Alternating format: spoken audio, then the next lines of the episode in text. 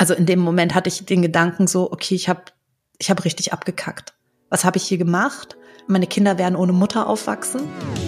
Echt und unzensiert. Der Podcast mit Tiefgang von GoFeminin. Ja, hallo und herzlich willkommen zu einer weiteren Folge von Echt und Unzensiert. Ich bin's Tino und in der heutigen Folge sprechen wir über den Schönheitswahn und den Druck und die Gefahren, die damit einhergehen. Meine heutige Gesprächspartnerin wäre tatsächlich fast gestorben, um ihr Ideal zu erreichen.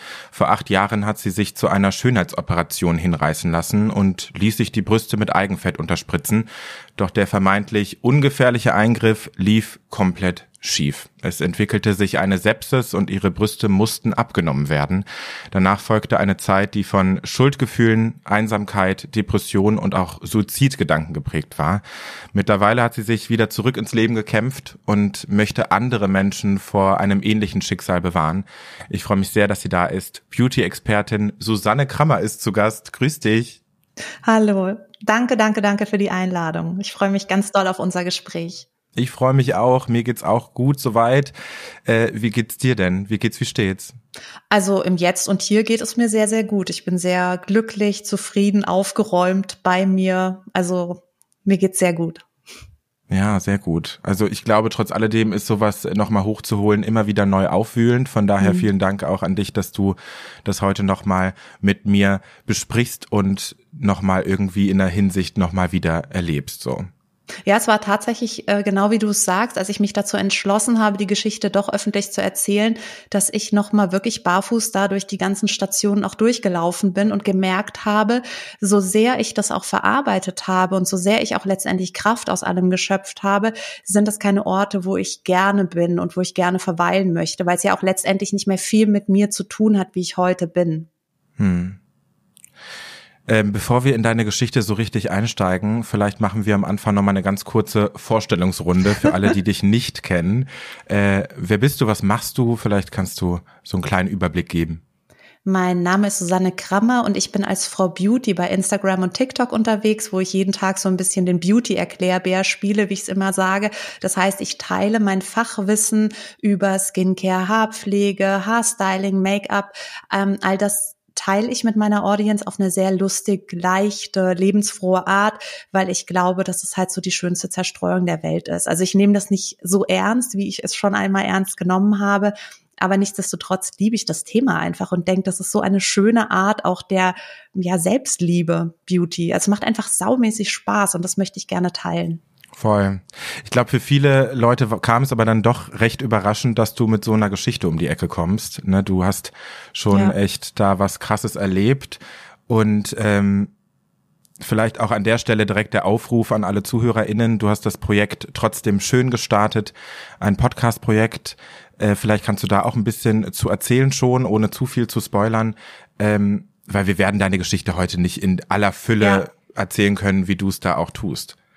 Also der, die Entscheidung dazu, es zu teilen, kam eigentlich, wurde ausgelöst durch eine Frau, die mir letztes Jahr begegnet ist, eine ganz beka bekannte Comedienne, Nicolette, die unter Nicolette Vlog be äh, bekannt ist. Mhm. Und mit der war ich zusammen bei Shopping Queen. Und ähm, in einem ja, Nebenbeigespräch fiel das Thema plötzlich auf Brüste und Brustgröße. Und ich habe mittlerweile ein sehr ja, sage ich jetzt mal, lustigen, humorvollen Umgang mit dem Thema, dass ich jetzt halt nicht mehr auf Sports Illustrated Cover komme oder dass äh, dank Kim Kardashian ja es eh um den Hintern geht und sowas. Ich habe so meine Art gefunden, damit wirklich lustig Frieden zu schließen. Und dann habe ich so ein paar Sprüche in die Richtung gebracht und dann hat sie nachgefragt und ich habe so die Geschichte erzählt. Und dann hat sie mich angeschaut wie kein Mensch zuvor und hat in so einer ganz klaren Ernsthaftigkeit gesagt, du musst diese Geschichte teilen, du musst sie teilen, nicht um die Aufmerksamkeit Aufmerksamkeit jetzt irgendwie auf dich als Person zu bringen, aber auf die Sache. Du hast eine Verantwortung. Bei deiner Reichweite hast du die Verantwortung. Du musst für die Dinge kämpfen, die du persönlich wichtig findest. Du kannst nicht einfach nur da sein. Mhm. Und es hat mich so wachgerüttelt und dann habe ich eben mir überlegt, okay, wie erzähle ich die Geschichte? Wie erzähle ich das, was mir damals passiert ist in all dieser Tragweite? Und hatte dann kurz überlegt, ein Buch zu schreiben, habe das auch angefangen, hatte da auch schon erste Verhandlungsgespräche und dann hat sich das aber so falsch angefühlt, weil ich dachte, das ist ja eine Geschichte, die mir passiert ist, wenn da jetzt Leute in den Laden laufen und 12,95 dafür zahlen, dass ich meine Geschichte teile, das will ich ja nicht. Das ist ja ein Erfahrungswert, den ich im Prinzip als Geschenk auch mit meiner Community teilen möchte. Und dann irgendwann dachte ich mir, ich erzähle gerne. Also ich bin wirklich jemand, der gerne spricht und das auch relativ gut kann. Und dann habe ich mich einfach vor ein Mikrofon gesetzt und habe die Geschichte erzählt, wie sie damals sich zugetragen hat und habe daraus sechs Kapitel gemacht und bin im Prinzip nochmal durch alle Stationen gegangen und habe das nochmal im Prinzip neu erlebt und dadurch auch wirklich nochmal ein Stück weit verarbeitet. Hm. Und durch dieses Hören kann ich dir auf jeden Fall schon mal das Feedback geben. Ich war wirklich gefühlt hautnah dabei. Ich habe auch das ein oder andere Tränchen verdrückt. Also ich kann es wirklich äh, jedem ans Herz legen, da reinzuhören. Ähm, ja, lass uns dann auch hier mal versuchen, so ein bisschen aufzudröseln, was dir passiert ist. Und äh, ich würde vielleicht da einsteigen wie es überhaupt dazu gekommen ist, dass du das gemacht hast, diesen Beauty-Eingriff, diese Schönheitsoperation, weil es war ja gar nicht unbedingt deine Idee, ne? Nee, das war gar nicht meine Idee, aber diese Idee, also ich kann ganz kurz noch in einem Seitensatz erwähnen, dass ähm, ich als Beauty-Redakteurin zu dem Zeitpunkt gearbeitet hab, habe. Ich war vorher sehr lange hinter der Kamera unterwegs als ähm, Make-up-Artist und Hairstylistin, war ich international unterwegs und bin dann auf die redaktionelle Seite gewechselt und war Beauty-Leitung von zwei großen Frauenmagazinen und das war eine ganz tolle Zeit, weil da natürlich auch ein Zugang zu Beauty ja, einem offenbart wird, den man vorher gar nicht kannte. Vorher war ich irgendwie so die Frau in der zerrissenen Jeans, die ihre zwei 20 Kilo Koffer da irgendwie durch Peru getragen hat, ähm, auf der Suche nach irgendwie dem nächsten Fotoshooting, teilweise auch für die Vogue oder solche ähm, tollen Sachen habe ich gemacht. Also ich habe da sehr viel erlebt, aber es war immer sehr unglamourös. Und plötzlich war ich in so einer Glamour-Welt und plötzlich ging es nur noch so um, okay, die 350 Euro Creme und das Treatment ausprobieren. Und die meisten Menschen wissen, glaube ich, nicht, dass als Journalist, gerade in dem Bereich oder auch im Bereich Food oder Reisen, wird wahnsinnig viel auch ausprobiert, weil du musst einen gewissen Erfahrungswert sammeln. Und ich finde das auch nicht schlecht. Ich möchte auf gar keinen Fall sagen, dass ich das nicht gut finde. Mhm. Aber ich habe im Zuge dessen eben die Möglichkeit bekommen, diesen Schönheitseingriff machen zu lassen, den ich ganz ehrlich ohne die Möglichkeit nicht gemacht hätte. Aber diese Möglichkeit ist auf eine ganz große Unsicherheit in mir getroffen, nicht genug zu sein, nicht schön genug zu sein. Und diese Unsicherheit hatte ich natürlich mitgebracht. Da kann kein äh, Printmagazin der Welt was dafür, dass ich aus meiner Kindheit so viel Unsicherheit in mir hatte. Aber aus diesem Grund habe ich dann halt gesagt, ja, das mache ich. Und das war ein, keine gute Entscheidung. Hm. Ja, da waren generell super krasse Selbstversuche am Start bei euch. Ne? Ja. Also das war ja fast schon gang und gäbe, dass man sowas ja. macht. Ihr habt das gar nicht richtig hinterfragt. Null. Null. Wir hatten eher immer so, oh cool, also eine Freundin hat dann irgendwie Fadenliftings ausprobiert und dann äh, Schlupflieder weg mit dem Plasma-Pen und dann dies. Also es wurde auch immer, immer krasser und dadurch sind die Hemmschwellen natürlich auch gefallen. Und für mich ist es tatsächlich der einzige Eingriff, den ich jemals in der Richtung gemacht habe. Ich hatte mich vorher allem verwehrt, was auch nur ansatzweise minimalinvasiv war. Also ich wollte weder irgendeine Unterspritzung mit Fillern, noch Botox, noch sonst irgendwas, was mir immer wieder angeboten wurde. Du kommst dann natürlich auch irgendwie zu DermatologInnen in die Praxis und sitzt da und dann sagen die so, ey, also komm mal, du kannst hier ein bisschen reinspritzen und da noch ein bisschen, dann siehst du wieder aus wie 13 äh, so ungefähr. Hm. Und dadurch kriegt das so eine absurde Normalität. Und in dieser Normalität, also verliert es die Gefahr, und du, du hast nicht mehr den Respekt vor der Sache, den es eigentlich bräuchte, weil es jedes Mal ein Eingriff ist. Hm. Ich finde es generell krass, so auch, was da natürlich auch an die UserInnen rangetragen wird oder rübergetragen wird, auch für toxische Einstellungen. Ne? Würdest du sagen, dass Frauenmagazine mittlerweile weniger toxisch sind als ihr damals vor acht Jahren ja. oder hat sich da nicht viel verändert? Doch, ich muss sagen, da hat sich sehr viel verändert. Ich bin da auch sehr froh. Deswegen sage ich auch immer ganz klar, dass es keine Schuldzuweisung ist. Wir waren damals einfach an diesem Punkt. Wir waren noch nicht an dem Punkt, wo wir heute sind. Ich weiß, dass das der Umgang mit dem Thema heute ein ganz anderer ist, mit dem weiblichen Körper. Wir haben damals Headlines ähm, bekommen, zu denen wir Texte schreiben sollten, die waren absurd. Also nie wieder Hunger, Bauch weg über Nacht und wie das alles hieß, weil es gezogen hat. Und ich meine, natürlich kann man jetzt streng sagen, wie konntet ihr nur? Und wir haben uns auch gewehrt. Wir haben versucht, da erste Schritte in eine andere Richtung zu tun. Hm. Aber das ging halt wirklich nur in Baby Steps. Ja, ich glaube, das große Problem ist, dass solche Themen auch immer noch präsent sind. Ja. Und dass die halt, das Problem ist halt die Wirtschaftlichkeit. Ne? Irgendwie werden solche Begriffe immer noch gesucht, ja. auch noch extrem gut geklickt. Nur da muss man dann als Frauenmagazin vielleicht auch den Twist versuchen zu finden, so hier, du hast nach einer Diät gesucht, wir geben dir die Infos, die du brauchst, aber letztendlich die Person trotzdem zu bestärken, du bist so schön, du bist schön so wie du bist. Ne? Es ist ein schmaler Grad. Im Idealfall macht man eine Headline nie wieder Hunger und sieben Kilo über Nacht verlieren. Und wenn die Person auf den Artikel klickt, steht dann da, du bist in Ordnung, wie du bist. Und wir wissen, dass du auf diesen Artikel geklickt hast, weil du in dir die Sehnsucht hast, dich zu verändern. Aber hier sind unsere 17 besten Tipps, wie du dich in deiner Haut wohlfühlen kannst. Weil hm. diese also ich habe das auch dann später sehr oft für mich festgestellt, das war ja ein Kampf gegen mich. Ich habe immer gedacht, der ist für mich, dass ich dann besser werde. Aber eigentlich habe ich nur verleugnet, was ich bin.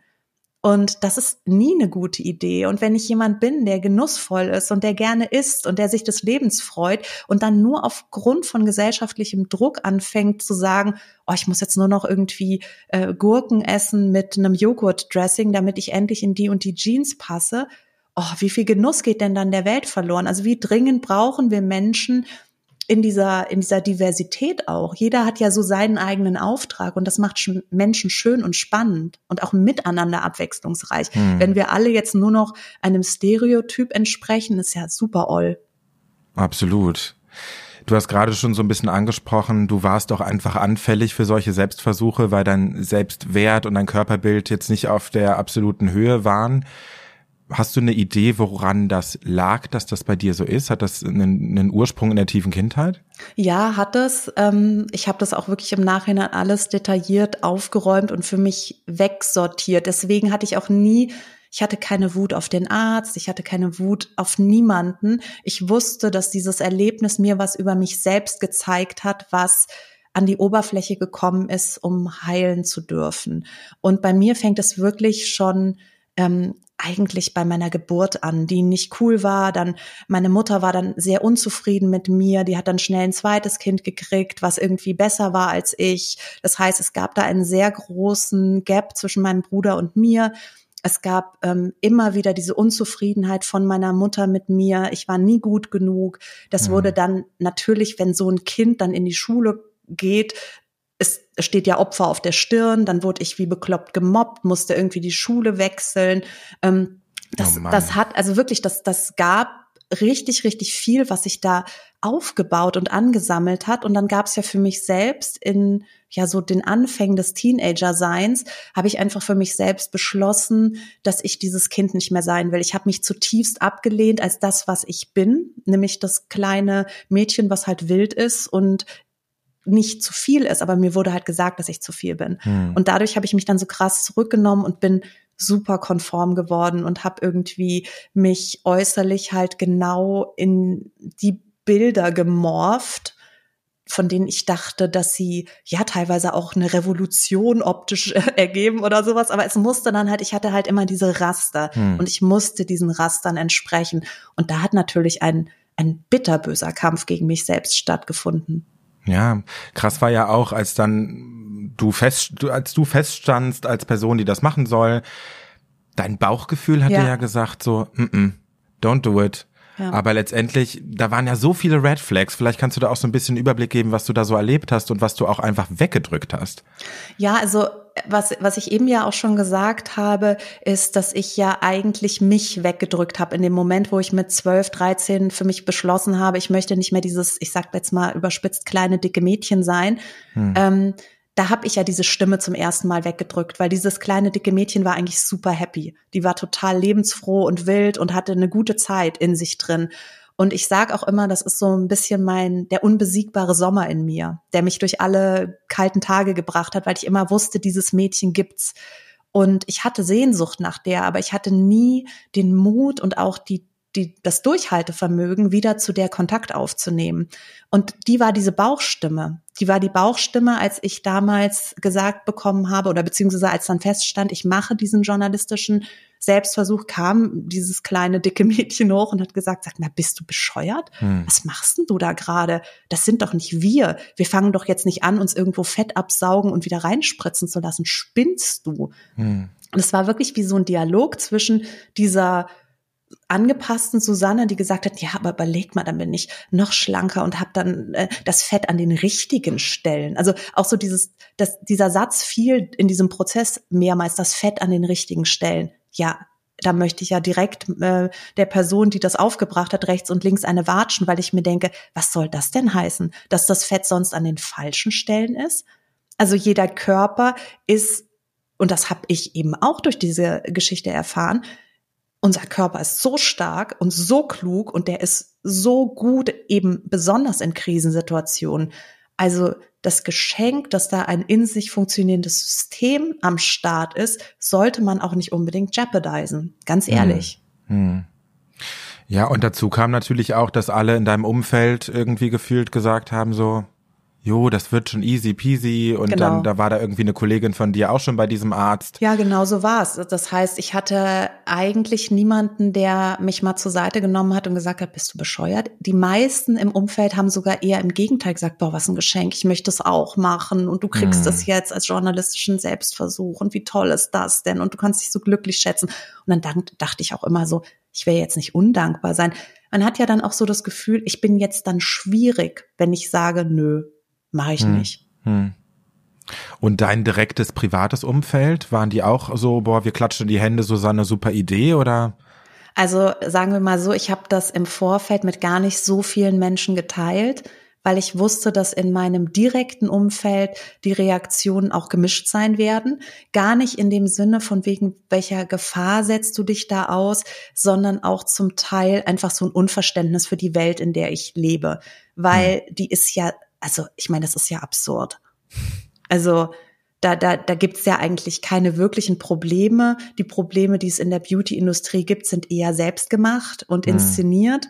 Das mhm. sind irgendwelche Dramen, muss man sich ja nur mal die Beauty-YouTuber anschauen, äh, die alle irgendwie problematic sind und irgendwelche Dramen inszenieren, damit sie eben eine Daseinsberechtigung haben. Weil wie viele ähm, glänzende Lidschatten kannst du denn ernsthaft vorstellen? Also Klaro. irgendwann musst du natürlich dich interessant machen und genauso war es eben auch da und da viele meiner Freunde generell kein, kein Verständnis, haben viele meiner Freunde generell kein Verständnis für diese Welt gehabt.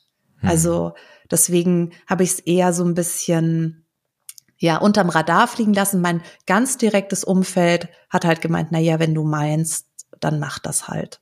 Also hm. die haben sich so neutral positioniert. Wo ich mir auch denke, ich hätte mir gewünscht, dass sie sich bisschen stärker auf meine Seite gestellt hätten, weil das vielleicht auch diese Stimme in mir unterstützt hätte.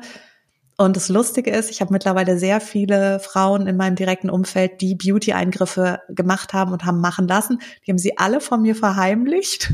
Ach, krass. weil sie alle gesagt haben, ich hatte keine Lust, dass du zu mir sagst, ich soll es nicht machen. Mhm. Und dann mhm. dachte ich mir so, naja, super. Scheint ja ein Muster zu erke erkennen zu sein, ja. ja. Ähm, ja, was ich auch krass fand, war, du hast ja dann super viele Voruntersuchungen machen müssen, mhm. um zu gucken, bin ich fit genug für diesen ja. Eingriff. Und gefühlt alle Ärztinnen, wo du warst, haben natürlich irgendwie den Kopf geschüttelt, ja. aber selbst das hat nichts mit dir gemacht. Also es ist ja auch krass so. Ja, ja es, ist, es ist auch krass so, aber ich dachte mir ganz oft und ganz ehrlich und transparent, dass das halt klassische MedizinerInnen sind, die für so ein Kokolores nichts übrig haben. Da hatte mhm. mich der behandelnde Arzt, der diesen Eingriff durchgeführt hat, ja auch schon so ein bisschen vorbereitet, dass das jetzt eher auch eine Methode ist, die damals ja noch gar nicht so lang, also diese, dieser Lipotransfer, der ja jetzt auch durch diesen Brazilian Butt Lift so in den Medien ist und mittlerweile weiß man auch um das Risiko, das ist ein Wissen, das gab es damals noch nicht so. Hm. Das heißt also, es war noch relativ an den Anfängen wurde von ein, Pla von ein paar Plastikern wurde das schon praktiziert, aber dass es jetzt so gang und gäbe war, das war damals noch nicht so. Es war eher sowas Aufregendes Neues. Und natürlich ja. haben dann diese Ärztinnen, mit denen ich im Vorfeld gesprochen habe, das waren ja richtige, also wirklich, das waren Kardiologen und Frauenärztinnen und so. Deswegen, das, das waren, ich hatte halt das Gefühl, das ist ein anderer Berufsschlag und deswegen finden die das natürlich ganz blöd. Hm. Du hast dich dann ne, schon relativ früh dann dazu entschieden, okay, ich mach das, hast dann diese Voruntersuchungen gemacht und bist dann hingeflogen. Was, was sind dir so für Gedanken durch den Kopf gegangen, kurz bevor es dann soweit war? Ich hatte das Gefühl, dass ich gerne wegrennen möchte. Also ich hatte wirklich so Fluchtgedanken und dachte aber dann die ganze Zeit, jetzt hab dich mal nicht so, jetzt nur weil das dein erster Eingriff ist, jetzt mach hier mal nicht so eine Welle, das wird schon alles gut gehen. Also ich habe dieses Gefühl, diese, diesen Fluchtgedanken habe ich einfach der Tatsache zugeschrieben, dass das jetzt mein erster Eingriff ist und ich aufgeregt bin. Hm. Und dass ich da halt keinen Erfahrungswert habe, so wie andere.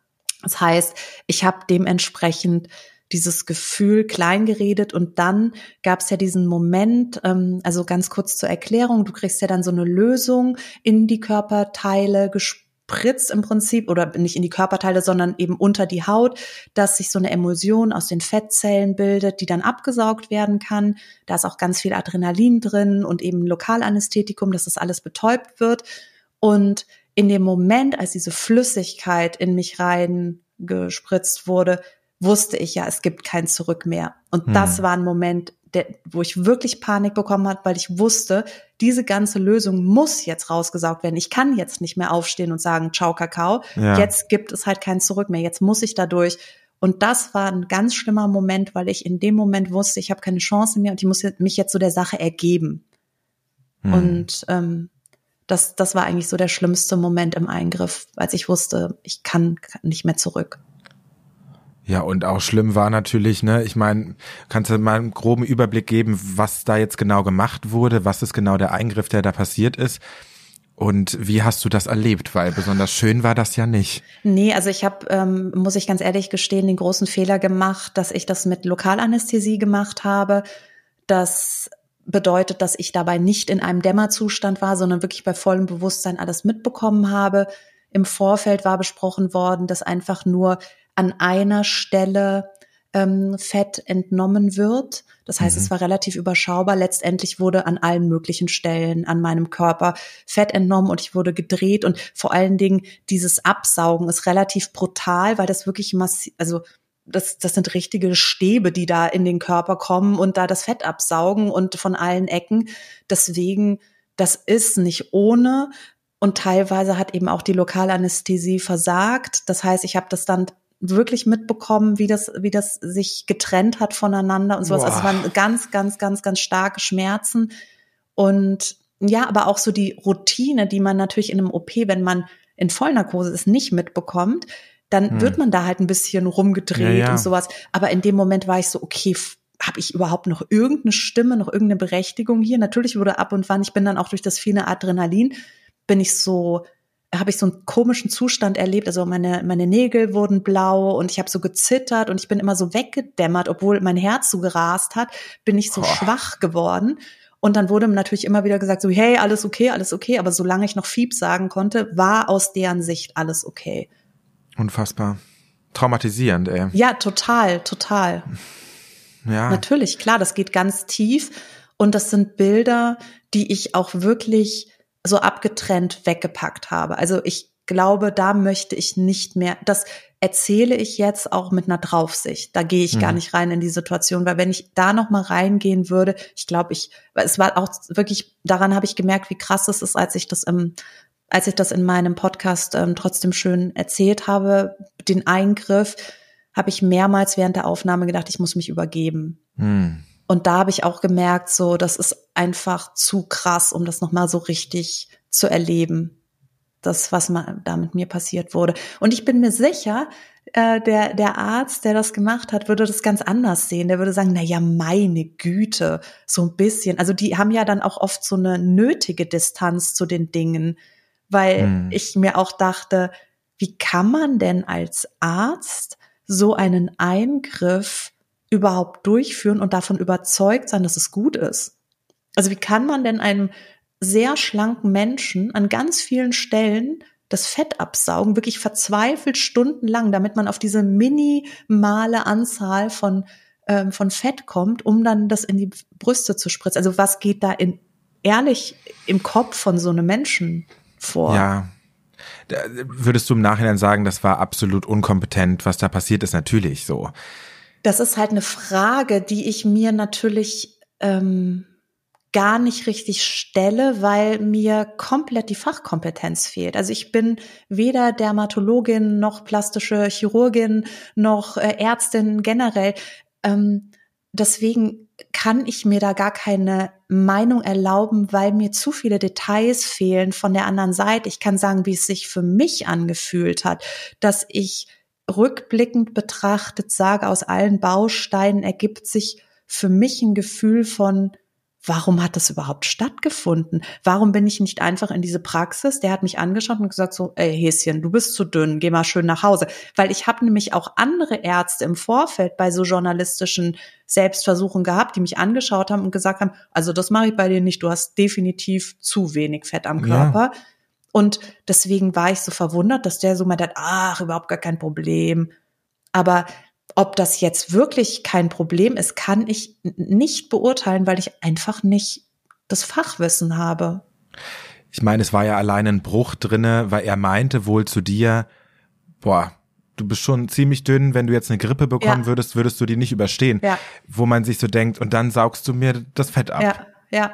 Ja, ja, das war eben auch so ein Ding und das hat er ja auch wirklich ausgeschmückt. Der hat ja gemeint, er hat lange in der Klinik gearbeitet und da sind wirklich also auch PatientInnen wie ich ähm, sind in, ins Koma gefallen, weil sie einfach keine Reserven hatten und ich stand da wirklich und dachte mir, das ist jetzt so ein bisschen gerade ein Widerspruch. Aber das sagt man dann halt mhm. nicht, weil, und das ist, glaube ich, ein ganz großes Problem, ähm, viele Menschen, auch jetzt auf meinem Account, die mir schreiben, dass sie etwas Ähnliches erlebt haben. Ich bin da kein Einzelfall. Die sagen auch, sie hatten auch das Gefühl, dass die, der behandelnde Arzt, die behandelnde Ärztin die Situation nicht gut eingeschätzt hat, aber durch den Doktortitel hatten sie eine hm. totale Hemmschwelle zu sagen, Moment mal, das fühlt sich gerade nicht gut an und was auch immer sie gelernt haben, ähm, it's not gonna happen. Und da gibt's wirklich heftige Geschichten, ähm, die sich in meine Geschichte oder sagen wir mal so in genau diese, dieses Genre einreihen, wo hm. bei solchen Eingriffen wirklich massiv was schiefgegangen ist. Ja, ich meine, da denkt man fast noch mit, ne? da ging es dann darum, irgendwie das entnommene Fett dir dann irgendwie in die Brüste einzuspritzen und dann sagst du noch so, ist das überhaupt richtig desinfiziert? Ja. Und er sagt so, lass mich meinen Job machen. Ja. Also da wird man schon mundtot gemacht, obwohl man mal irgendwie auch was sagt, ne? Genau, genau. Und dann, dann kommt man sich ja gleich als super schwierig vor. Dann, und natürlich meine ersten Gedanken, als es dann so schlimm wurde, waren so, oh mein Gott, ich wusste es doch eigentlich. Das ist ja auch ganz normales kleines Einmaleins, dass wenn ich am Unterarm nicht desinfiziert wurde und die Kanüle da jedes Mal dran vorbeigeht, wenn das in die Brust injiziert wird, natürlich habe ich auf der auf der Haut gewisse Keime. Das ist ja. hat jeder Mensch und dass die dann da reinkommen, ist ja auch nur nachvollziehbar. Ja, ja, voll. Hätte man dran denken können, ja. Wie hast du dich denn nach der OP gefühlt? War das, äh, hattest du ein Gefühl von, boah, das Ganze hat sich jetzt richtig gelohnt? Um ehrlich zu sein, waren nach der Operation, als ich das erste Mal meine Brüste gesehen habe, waren alle Schmerzen vergessen, alle Qualen, alle Zweifel, weil ich mir dachte, wer ist die heiße Alte in dem Spiegel da? Also wirklich, ich habe mich angeschaut und dachte mir so, also jetzt muss ich nur noch oben ohne rumlaufen, Leute. Ja, also ja. ich hatte meinen Traumkörper. Es war einfach so, aus meiner Sicht zum ersten Mal alles perfekt. Und ähm, das Ergebnis war super schön. Also das hatte der ganz, ganz toll gemacht. Hm. Und ähm, deswegen war ich da auch im wahrsten Sinne des Wortes mit äh, stolz geschwollener Brust unterwegs und habe die nächsten Wochen sehr eng anliegende Klamotten getragen und immer äh, natürlich gezeigt, was ich jetzt dann habe. Also ich war schon ordentlich selbstverliebt. Ja. Ja. Ich meine, das ist natürlich auch dann äh, das, was man von so einer Operation erwartet, aber irgendwann hat sich das bei dir extrem gedreht? Wann hast du denn zum ersten Mal gemerkt, so, boah, hier stimmt irgendwas nicht? Das war ähm, knapp zwei Wochen nach dem Eingriff. Die Fäden waren bereits gezogen und da war ich auf einer Reise und plötzlich hat sich die ein, also diese Schnittstelle, wo er in, mit der Kanüle das, das Fett in die Brust eingespritzt hat, diese Stelle wurde dick rot und hat so wie so einen roten Hof gebildet. Es war wie so ein so ein roter Fleck unter der Haut. Hm. Und dann habe ich ein starkes Spannungsgefühl bekommen und so ein pulsierendes Gefühl und dachte erstmal so, okay, das sind jetzt wahrscheinlich so Schmerzen, die gut sind, weil sich das jetzt alles verwächst und das ist richtig so. Aber dann kam sehr starker Schüttelfrost dazu, starkes Fieber oder hohes Fieber. Und selbst da dachte ich noch, Mensch, ich depp, jetzt habe ich eine Brustentzündung bekommen und habe mir gar nicht im ersten Moment gedacht, dass es jetzt was damit zu tun haben könnte. Hm. Weil irgendwie habe ich damit gerechnet, weil ich war, ich war wirklich auch ähm, durch dieses, sage ich mal, sehr fragmentierte Vorbereitungsgespräch mit dem Arzt und gar kein Nachsorgegespräch, war ich sehr allein. Ich wusste nicht, wann, bis wann können denn eigentlich Risiken oder Nebenwirkungen auftreten. Das wusste ich nicht. Ich wusste nicht, welche Art von Nebenwirkungen und Risiken dieser Eingriff mit sich bringt. Und als ich dann nach dieser Verschlimmerung mit einem ästhetisch-plastischen Chirurg gesprochen habe, der diesen Eingriff nicht gemacht hatte, sondern mich dann im Anschluss behandelt hat, hat der mir ganz viele Sachen auch gesagt, die mir zu dem Zeitpunkt noch neu waren. Zum Beispiel, dass man eigentlich schon ein Antibiotikum bekommt, das man dann durchnimmt, also wirklich auch während dem Eingriff und danach, um Infektionen zu vermeiden und so weiter und so fort. Also da waren ganz viele Sachen, wo ich mir dachte, okay, warum höre ich das jetzt zum ersten Mal? Und hm. dann wurde mir klar, dass, dass sich da irgendwas entzündet hat. Aber bis ich verstanden habe, wie schlimm das ist, das hat schon noch ein bisschen gedauert. Also am Anfang dachte ich mir, okay, scheiße, ist entzündet, jetzt nehme ich halt irgendwie ein Antibiotikum, wird schon wieder. Dann wurde es schlechter, dann hieß es, na ja, das Antibiotikum schlägt anscheinend nicht an, nehmen wir mal ein hm. anderes. Hm. Na ja, dann machen wir mal das Antibiotikum intravenös und noch ein Penicillin obendrauf. Ja, jetzt machen wir mal ein Antibiotikum, was eigentlich sehr ungern verschrieben wird, aber was so auf resistente Keime geht und so weiter und so fort. Es wurde halt immer mehr und immer mehr und ich habe wirklich Tabletten gefuttert, äh, hing am Tropf. Oh Mann, ey. Ja. ja. Und wenn man sich auch vorstellt, ne, diesen Fall von ganz, ganz oben zu auf einmal ganz, ganz unten. Bei dir hat dann auf einmal Einsamkeit auch eine riesige Rolle gespielt. Ja. Kannst du vielleicht darüber auch so ein bisschen sprechen, wie ist es dazu überhaupt gekommen? Haben sich Leute von dir abgewendet oder wie war das? Abgewendet wäre der falsche Ausdruck. Sie sind so verschwunden. Sie wurden so hm. sehr transparent und durchsichtig.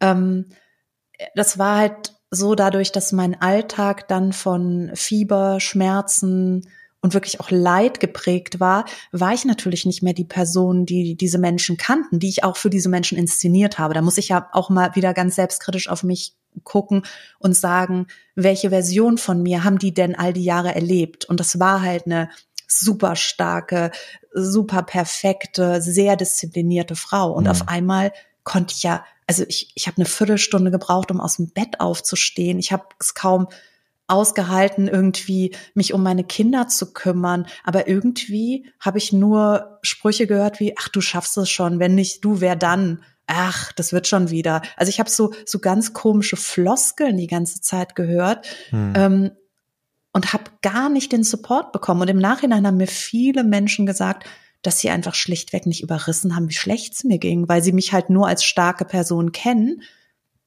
und irgendwie sich gedacht haben, na ja, das ist jetzt halt so ein bisschen mal ein paar Wochen nicht ganz so gut, aber ich musste mich die ganze Zeit zusammenreißen. Also ich hatte viele Situationen in dieser Zeit, wo ich wirklich um Hilfe gebeten habe, wo ich Freundinnen geschrieben habe, so ich ich schaff's heute nicht aufzustehen, kannst du bitte kommen und meinen Kindern was zu essen machen? Hm. Und dann habe ich halt nur irgendwie so, ah, sorry, würd so gern, aber wir fahren an den Badesee. Boah. Aus irgendeinem Grund haben die das nicht ernst genommen. Und ich, ich denke mir immer so, aber was hätte ich denn noch machen sollen? Hätte ich irgendwie sagen sollen, äh, ich, keine Ahnung, ähm, der Krankenwagen war jetzt da, ich muss ins Krankenhaus und erst dann ja. kannst du zu mir kommen, um mich zu unterstützen.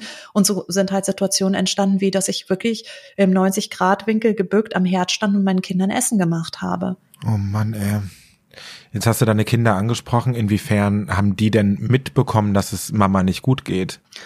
Ich habe ganz arg versucht, das vor denen zu verheimlichen, weil ich ähm, ich wollte nicht, dass sie Angst bekommen Hm. Ich wollte nicht, dass sie sich nicht sicher bei mir fühlen. Ich wollte nicht, dass sie denken, ich bin, ähm, bin nicht ihr Fels in der Brandung, weil ich hm. der, der festen Überzeugung bin, dass unsere Kinder verdient haben, sich in Sicherheit zu fühlen. Das finde ich das mit das Wichtigste neben Liebe ist Sicherheit. Hm. Und ich wollte diese Sicherheit ihnen nicht entziehen. Und deswegen habe ich das relativ tapfer, ja, vor ihnen nicht wirklich geheim gehalten, aber sehr tapfer kommuniziert. Ich habe gemeint, so du, der Mama geht's jetzt heute nicht ganz so gut, wenn du vielleicht nicht ganz so willst bist. Ich meine, mein, mein kleiner Sohn war ja noch so klein und mein großer war auch erst zwölf. Also das war hm. Der war nicht wirklich groß. Wer hat dich denn unterstützt oder wer war denn für dich da? Also wer definitiv für mich da war, war der Arzt, der mich behandelt hat. Der wurde so eine Vaterfigur für mich und der war wirklich auch für mich erreichbar. Also auch so menschlich war der für mich erreichbar. Und dann hatte ich eine Freundin, die leider nicht in derselben Stadt, oder ich habe sie immer noch, mhm. leider nicht in derselben Stadt gewohnt hat, aber mit der konnte ich zumindest telefonieren. Und dann mein Freund, der mittlerweile mein Mann ist, der ähm, hatte ganz große Probleme mit mir in der Situation, weil der seine Schwester in den Tod begleitet hat. Mhm. Und ähm, die war eben zwölf Jahre zuvor gestorben, auch durch eine schwere Krankheit. Und er hat sie wirklich bis zum Schluss begleitet. Und das hat so viel bei ihm ausgelöst. Er hatte so große Angst, mich zu verlieren. Und natürlich mhm. könnte man jetzt sagen, ja, sein Problem, ähm, wo ist er denn, wenn man ihn braucht, so nach dem Motto. Aber er, er konnte halt nicht. Der war, der war wie Schock gefroren, weil er sich dachte, ich erlebe das zum zweiten Mal. Der hat sich auch schlimme Vorwürfe natürlich gemacht. Und der kam dann super, super stark ähm, in der Zeit, als ich das posttraumatische Belastungssyndrom hatte. Mhm. Da hat er mich wirklich, also der hat mich nicht begleitet, der hat mich getragen. Okay. Also der war so da, als ich wirklich nicht mehr imstande war, irgendwas zu machen. Der hat alles für mich getan. Und ich wäre mhm. heute nicht mehr da, wenn der nicht gewesen wäre. Ja. Ja, da sprechen wir gleich noch ein bisschen ausführlicher drüber. Zuerst ist natürlich zu dem Moment, wo es letztendlich dann hart auf hart kam, wo es dann irgendwie so kritisch wurde, dass dein äh, Leben auf der Kippe stand, kannst du über den Moment vielleicht auch ein bisschen sprechen und wie du dich da gefühlt hast? Es gab dann diesen Moment, wo klar wurde, dass die also diese, diese Entzündung, die hatte sich abgekapselt. Das hat mein Körper sehr klug gemacht. Der hatte im Prinzip das, diesen, diesen Entzündungsherd eingeschlossen, hat sich wie so eine Membran drum gebildet, die sich dann aber leider geöffnet hat und die Entzündung ist in den Körper gegangen und nach vorne durch die Haut rausgekommen. Ich habe dann wie so einen Ausschlag gekriegt auf der Brust. Und das war dann der Moment, wo uns keine andere Wahl mehr blieb. Also ich weiß, dass ähm, der Arzt, der mich in dieser Zeit behandelt hat, sehr versucht hat, alles zu tun, um meine Brüste zu retten.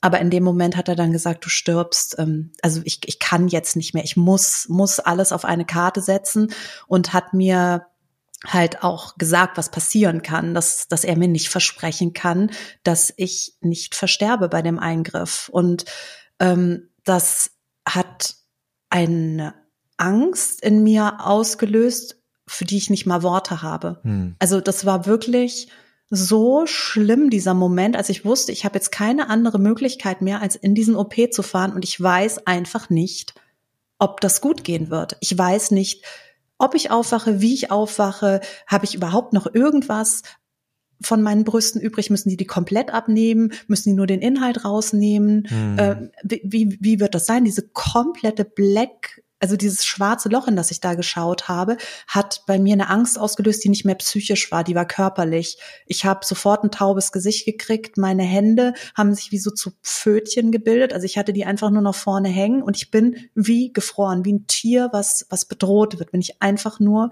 erstarrt. Und da gab's so einen heftigen Moment, als ich in diesem Zimmer lag und auf den Eingriff gewartet habe, hing so ein Kreuz an der Wand. Also so im Prinzip ein ein, ein Kreuz, wie es auch in der Kirche hängt. Und ich erinnere mich an diese Leere und die Einsamkeit in diesem Raum. Ich habe dieses Kreuz angeschaut und habe mir echt gedacht, wo bist du denn jetzt, Gott? Wo bist du? wo, zeig dich doch. Ich erwarte nicht, dass du mich rettest, aber wo bist du denn? Hm. Was ist denn hier los? Also ich habe einfach nichts mehr verstanden und diese Angst, die hat eben letztendlich dieses posttraumatische Belastungssyndrom auch dann danach ausgelöst, weil das einfach so ein Schockzustand für mich war, damit konfrontiert zu werden, weil in dem Moment zählt nichts mehr, von dem wir vorher geglaubt haben, es sei wichtig. In dem hm. Moment hm. zählt nur noch, also in dem Moment hatte ich den Gedanken so, okay, ich habe ich hab richtig abgekackt. Was habe ich hier gemacht? Meine, meine Kinder werden ohne Mutter aufwachsen. Ich bin einfach weg ich bin wie wegradiert und, und kein Arsch wird's interessieren. Also so, diese Gedanken kamen so hoch. Ich hatte nicht das Gefühl, dass ich jetzt wie bei so einem Hollywood-Film von 20 schön frisierten Menschen äh, am Bett äh, umgarnt werde und äh, irgendwie der heißeste Typ hält mein Händchen und sagt, wir werden dich immer lieben und hm. schau mal, der kleine Johnny hat irgendwie ein Bild für dich gemalt. So war das nicht. Ich lag einfach Mutterseelen alleine in einem, in einem Zimmer und habe ein Kreuz angestarrt und hatte das Gefühl, alle und Gott haben mich verlassen. Hm. Das war echt richtig, richtig, richtig zornig. Und ich wünsche das niemandem, nicht einmal äh, meinem Ärgsten. Es gibt keinen Menschen, dem ich sagen würde, ach, das äh, könnte der jetzt auch mal durchmachen oder sowas. Nein, das hat kein Mensch verdient. Und der, der Gedanke daran, dass es jeden Tag Menschen auf irgendeine Weise auf diesem Planeten erleben müssen, bricht mir das Herz.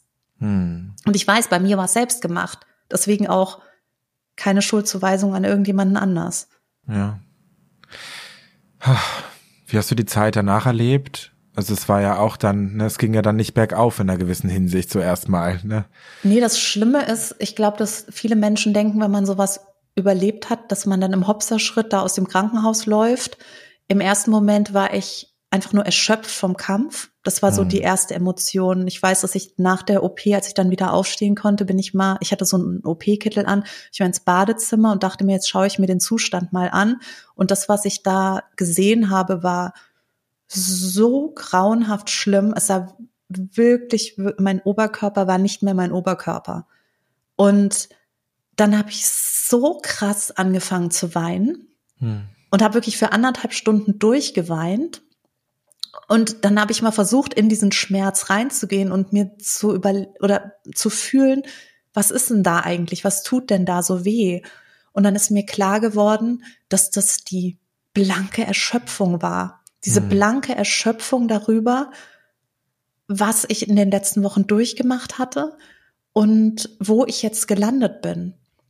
Und dann bin ich für einen kurzen Augenblick wie eingefroren und, und dachte mir so, okay, du musst jetzt halt einfach irgendwie wieder zurück ins Leben finden. Das ist das, du musst jetzt wieder arbeiten gehen. Ja, du hast deine, deine Brüste verloren, aber der damals behandelnde Arzt, der hat mir so einen Satz gesagt, der, ich weiß, dass viele Menschen den vielleicht als übergriffig empfinden würden, aber mir hat er total viel Mut gemacht. Der meinte, eine Frau wie du braucht keine Brüste. Und das hat mich so losgelöst von allen Stereotypen, dass ich damals wirklich in äh, voller Gänze verstanden habe, dass Weiblichkeit, Männlichkeit, das, das ist eine Sache, die haben wir in unseren Köpfen so festgelegt. Das hat damit nichts zu tun. Das hat mit körperlichen Merkmalen nichts zu tun. Das ist ein Gefühl, was wir in unserer Seele tragen, was wir zeigen dürfen, genau wie sich's für uns richtig anfühlt.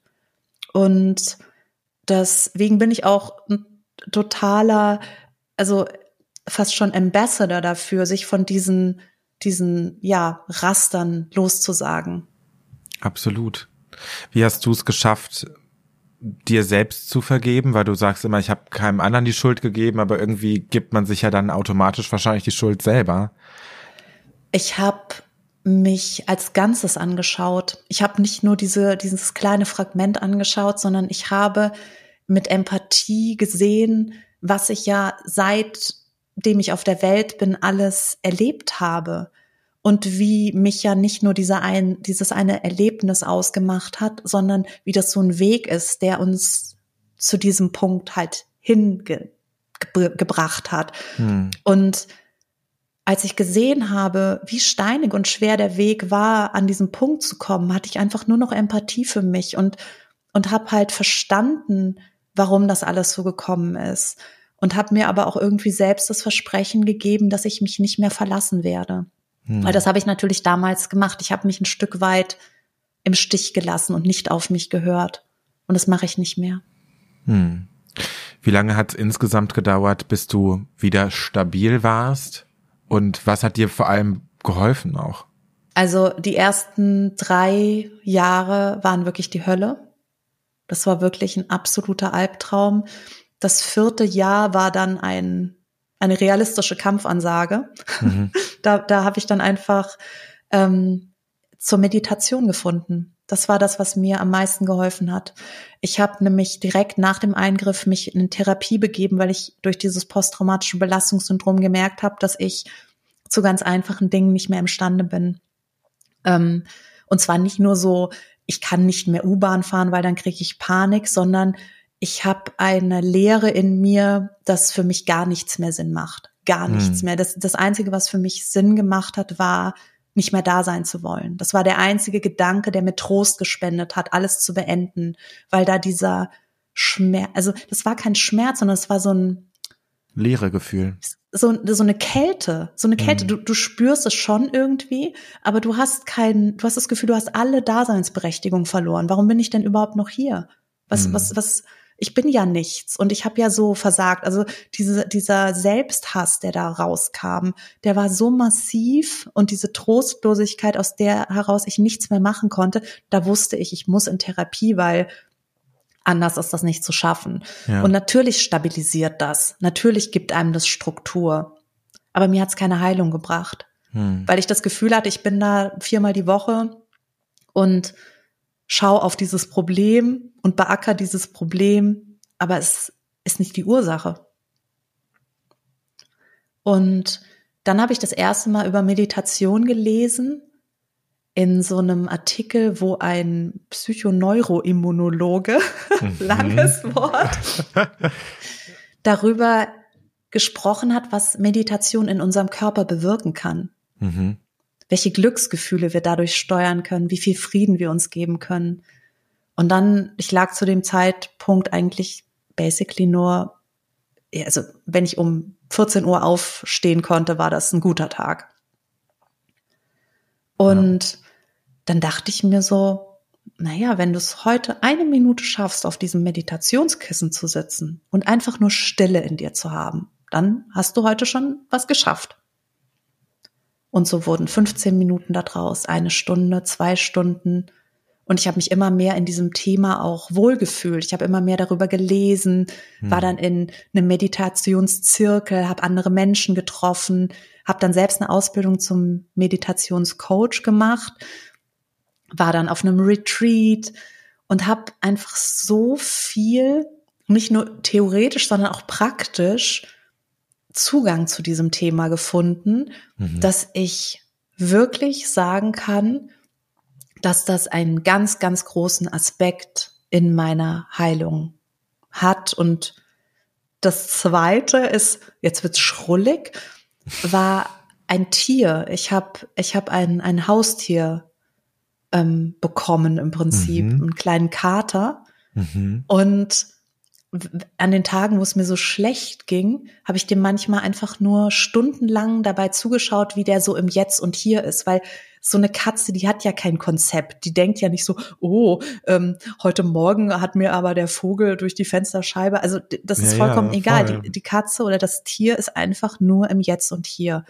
Und das hat mir so einen Frieden gebracht. Und dann zusammen mit der Meditation habe ich gemerkt, wie ich dieses Gefühl von Glück und Frieden und so in Ordnung sein. Das war es ja eigentlich. Das war ja das, was ich gebraucht habe, dass mir ein Aspekt meines, meines Daseins gezeigt wird, wo einfach alles in Ordnung ist, wo ich nichts verbessern und verändern muss. Und dieses alles ist gut, wie es ist. Du mhm. musst nichts ändern. Und du sitzt jetzt einfach nur da, dieses bloße Dasein. Das hat mich so krass geheilt. Hm. Was spürst du, wenn du heute in den Spiegel guckst? Also ich bin einer der Menschen, die sich immer im Spiegel anlächeln und auch begrüßen. Also ich gucke mich an und Aha. lächle mich an und bin einfach froh, da zu sein. Und, mhm. und das ist so ein, ja, ich, ich, ich glaube auch ganz fest daran, dass ich, dass es einfach ein riesengroßes Geschenk ist, da sein zu dürfen. Und ja, ansonsten, ich bewerte mich nicht mehr. Also ich gucke mich jetzt nicht an und denke mir so, hm, da ist aber dies und da ist das und sowas, sondern ich schaue mich einfach nur an und denke mir so, da bist du ja wieder, wie schön. Ja, voll schön. Ja, eine Sache, die bei dir auch ganz spannend ist und ich glaube auch eine Frage, die natürlich im Zuge des Projekts immer wieder aufkommt, ist, hm, schön und gut, aber du bist ja trotz alledem irgendwie noch im Schönheitsbusiness unterwegs ja. und, und wie kommt das zusammen? Ist das nicht konträr zueinander? Was sagst du dazu? Also ich glaube, dass man es als konträr betrachten kann. Aber auch da gibt es einen anderen Blickwinkel auf die Dinge, weil ich nämlich glaube, dass diese Oberflächlichkeit ja per se nichts Schlechtes sein muss. Also ich sage immer den Spruch, wenn ich darauf angesprochen werde, wir müssten alle durch die Oberfläche tauchen, um in die Tiefe zu kommen. Und ich glaube, dass Beauty ein ganz toller Zugang zu den Menschen ist. Und was wir dann daraus weitermachen, ist ja uns selbst überlassen. Also rede ich jetzt einer anderen Frau ein, du siehst nicht gut aus und du musst dringend was machen, oder gebe ich ihr Tipps, wie sie sich wohler fühlen kann, und gebe ihr aber trotzdem das Gefühl, dass sie schön ist. Also mhm. ich würde keine andere Frau auf der Welt anschauen und ihr nicht zutiefst das Gefühl gönnen und, und mitgeben, dass sie schön ist, wie sie ist.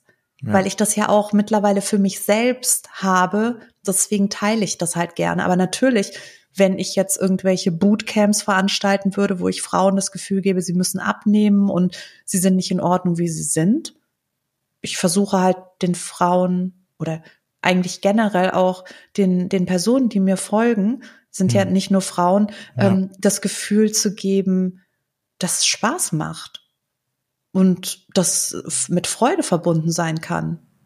Und macht ja auch viel Schabernack.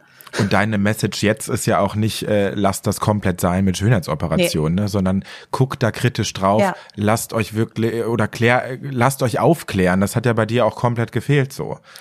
Ja, und vor allen Dingen würde ich dennoch sagen, ähm, dass ich, wenn ich noch mal was machen müsste, machen würde, aus welchem Grund äh, auch immer, würde ich nur noch mich an ähm, plastische Chirurginnen wenden, also wenden. Plastisch-ästhetische mhm. Chirurginnen, das ist genau der Facharzt ähm, und genau die Ausbildung, die es eben braucht, weil natürlich bieten mittlerweile viele Ärztinnen Eingriffe an. Also in, in Deutschland haben wir da auch keinen Schutz. In Deutschland dürfen mhm. Ärztinnen das anbieten, wozu sie sich imstande sehen, weil die natürlich ein, eine Ausbildung genossen, ein Studium gemacht haben und einen Facharzt gemacht haben und sowas. Aber ich will ja jetzt nicht sagen, der, der Orthopäde kennt sich ja nicht per se mit der Anatomie der Brust aus oder sowas. Ja, Also da gibt's ja einfach doch noch mal eine, eine Zusatzausbildung, die vielleicht Sinn machen würde. Und deswegen würde ich heute mit Bedacht das, das überlegen. Und bei mir stand's ja auch im Raum, ob ich meine Brüste irgendwie wieder aufbauen lasse und hatte da auch ein, ein, ein sehr ehrliches Gespräch eben mit dem Arzt, der mich, der mich gerettet hat. Und der hat halt auch gemeint, so, also ich, ich kann das schon machen, jetzt geht's erstmal nicht, weil da waren ja auch resistente Krankenhauskeime im, im Spiel. Deswegen muss man da erstmal warten ein Jahr, dass sich auch wirklich da nichts wieder aufflammt oder sowas. Mhm. Und ähm, dann hat er gemeint, aber danach kann ich das schon machen. Und das ist nicht so, dass ich dem nicht vertraut habe, aber ich habe erstmal direkt im Anschluss natürlich diesen, dieses posttraumatische Belastungssyndrom gehabt und da wäre ich überhaupt nicht imstande gewesen, mich mit sowas auseinanderzusetzen. Und darüber hinaus ähm, habe ich halt danach nie wieder den Wunsch gespürt, den Frieden zu stören, mhm. den mein Körper ja hat. Also ich glaube einfach an den Frieden eines gesunden Körpers mittlerweile. Und alles, was wir da rumpfuschen, ist nicht gut. Ja, macht voll Sinn. Absolut. Susanne, vielen, vielen Dank für deine Offenheit und deine Zeit. Ich denke, da waren einige Impulse dabei, die vielen ZuhörerInnen vielleicht da nochmal ähm, was Gutes tun. Von daher vielen Dank dafür. Ich danke dir. Ich danke ja. dir wirklich, dass du das so auch sensibel und feinfühlig mit mir besprochen hast. Sehr, Weiß sehr ich wirklich sehr zu schätzen. Danke. Sehr, sehr gerne. Für alle, die noch mehr über dich erfahren wollen und auch natürlich über deine Geschichte erfahren wollen, vielleicht magst du am Ende noch mal ein bisschen erzählen, wo man fündig wird. unter dem oder ihr könnt trotzdem schön überall finden, wo es Podcasts gibt, wird einfach als trotzdem schön dort wie ein Audiobuch in sechs Kapiteln für euch da sein und auf euch warten, wenn ihr Lust habt, das anzuhören.